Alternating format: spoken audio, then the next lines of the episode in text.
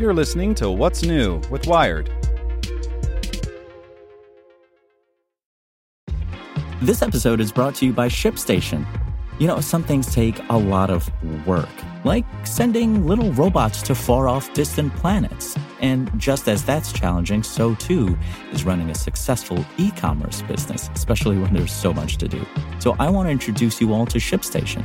Now, I love using ShipStation because of its easy to use dashboard, which makes managing orders and printing labels a breeze and super smooth. Oh, and the customer service is just out of this world. It's exactly what you need to help grow your business. Sign up for your free 60-day trial at shipstation.com slash technews. That's shipstation.com slash technews. This podcast is supported by Tools and Weapons, the podcast hosted by Microsoft Vice Chair and President Brad Smith. Each episode features insight you won't find anywhere else from the center of the conversation surrounding emerging technologies like AI. Right now in the podcast, you can hear a special episode where Brad Smith lays out Microsoft's vision for a vibrant marketplace driving the new AI economy. To hear more, follow or subscribe to Tools and Weapons with Brad Smith wherever you get your podcasts. You're listening to What's New with Wired. It's Thursday, February 9th. I'm Zeke Robison. Today we're talking about monoclonal antibodies.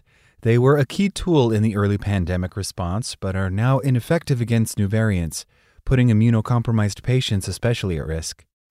Make sure to listen to the end to find out what other Wired podcasts you can check out today.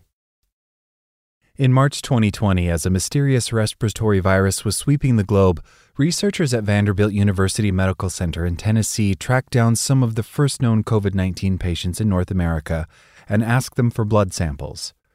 Doctors shipped vials of the blood to Nashville, where the Vanderbilt team got to work analyzing it for proteins called antibodies, which the immune system generates when it's exposed to a virus or other foreign substance. In particular, the Vanderbilt team was looking for neutralizing antibodies, those capable of binding to the SARS CoV 2 virus and preventing it from entering cells and causing infection. They isolated hundreds of antibodies and by the end of April 2020 identified two particularly potent ones that became the basis for Evusheld, a preventative drug for people with weakened immune systems who don't respond well to the COVID 19 vaccines. Made up of two lab made antibodies, Evusheld mimics natural ones that fight infection. But the latest coronavirus variants can evade the drug. On January 26th, the U.S. Food and Drug Administration, or FDA, pulled Evusheld from the market, saying that it's unlikely to work against more than 90% of the COVID 19 variants currently circulating in the United States. We had been seeing the data, says Robert Carnahan, Associate Director of the Vanderbilt Vaccine Center.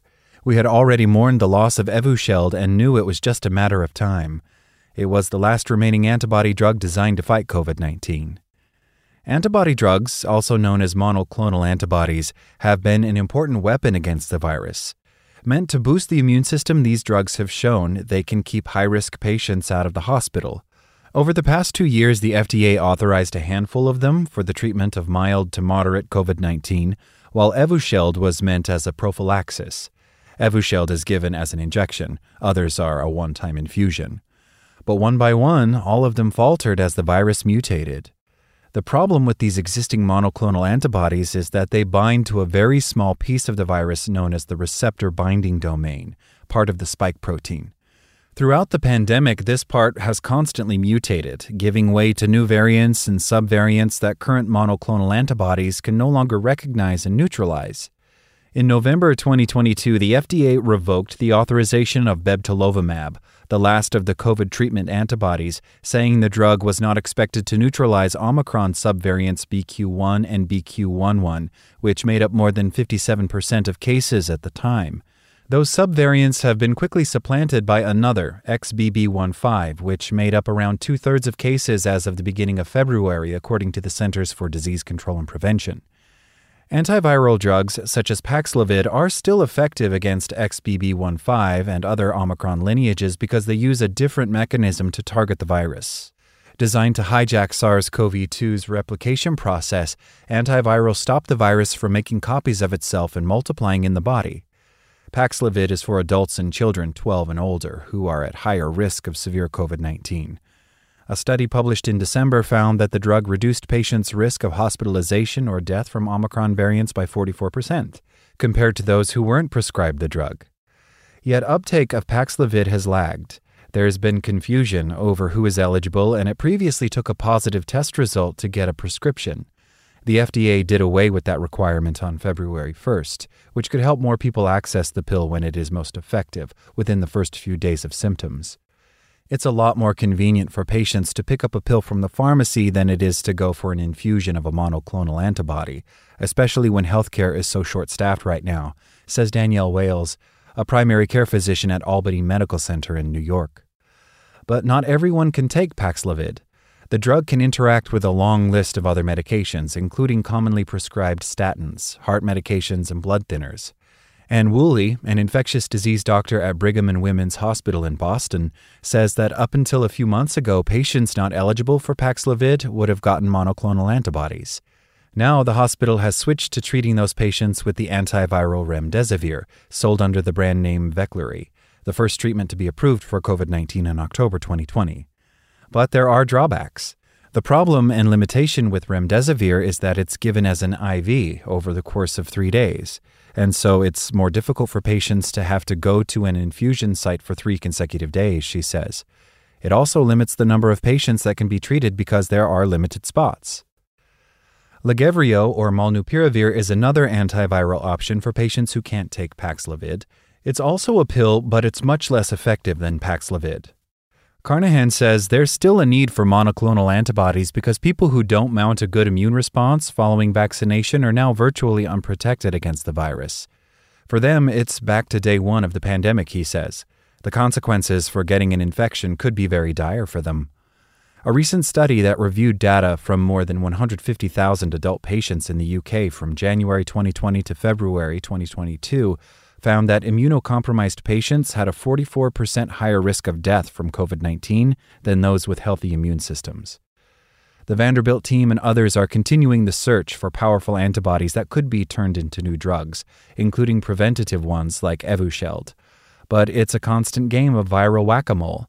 The virus has changed so rapidly that antibody discovery efforts get stopped mid track, Carnahan says. Variants are changing now on a three month timescale. His group would find an antibody that was effective against a current variant only for it to be rendered useless by a new variant a few months later. The changing nature of this virus also makes it difficult to conduct human clinical trials and get a new antibody to patients in time for it to work against the current variants. At a meeting in December, drug makers asked U.S. and European regulators to consider adopting new standards for approving new antibody drugs, especially those meant for immunocompromised people. They suggested that new antibody drugs that are similar to previous authorized ones shouldn't have to go through large clinical trials to test their effectiveness. Instead, extensive lab tests and small safety trials like what's done for the annual flu vaccine may be sufficient. Researchers are now looking for the holy grail of antibodies, one that would be longer lasting and effective across many variants of SARS CoV 2, including those that might emerge in the future. Carnahan's team has identified what he calls a small panel of antibodies that, at least in lab, work against all of the existing COVID 19 variants, including XBB15. They're now looking for a company to partner with that could further develop these antibodies and test them in clinical trials. The group previously partnered with AstraZeneca, which commercialized Evusheld. Scientists at Regeneron Pharmaceuticals, the New York based biotech company that made one of the monoclonal antibody treatments, have identified an antibody that binds to a region outside the receptor binding domain. We have been able to identify one antibody against a site of the virus that is very conserved, meaning this part of the virus hasn't changed much, says Christos Kyratsous, who heads infectious disease research at Regeneron. It's been conserved from the beginning of the pandemic all the way to today it's a very rare antibody because, unlike other antibodies that are binding to these conserved sites, it is extremely potent. And that gives him hope that lab made antibodies developed to recognize this site will keep working, even if the virus's receptor binding domain continues to mutate in the future. Still, Kyratsous says there's often a trade off between breadth and potency. There may be many antibodies that bind to many variants but don't neutralize them well. So far, this one seems to do both. In clinical trials this summer, Regeneron plans to test the antibody as both a prophylaxis against and a treatment for COVID 19. In December, AstraZeneca began testing a potential replacement for Evusheld in trials of immunocompromised patients.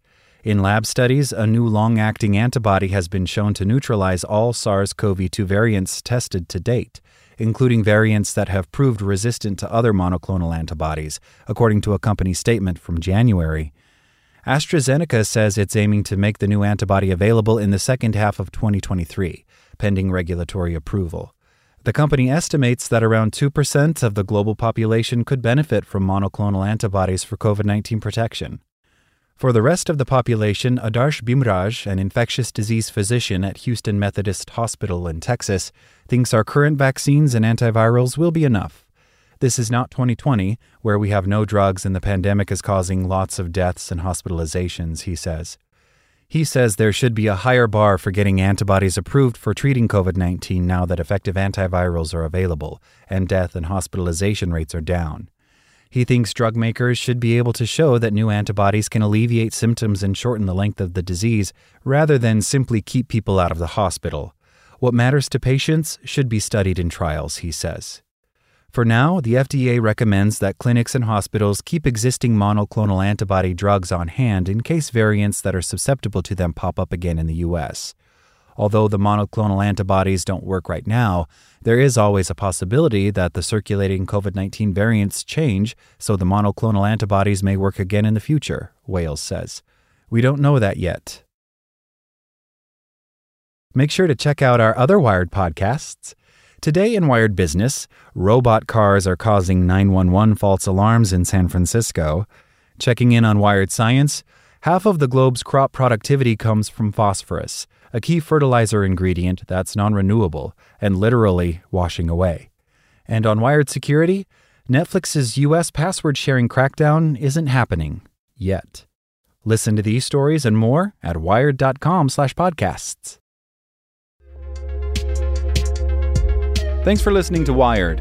Check back in tomorrow to hear more stories from wired.com. Want to learn how you can make smarter decisions with your money? Well, I've got the podcast for you. I'm Sean Pyles, and I host NerdWallet's Smart Money Podcast. Our show features our team of nerds, personal finance experts in credit cards, banking, investing, and more. And they'll help you make the most of your money while cutting through the clutter and misinformation in today's world of personal finance. You'll get clarity on strategies to help you build your wealth, invest wisely, shop for financial products, and plan for major life events. Listen to NerdWallet's Smart Money Podcast wherever you get your podcasts.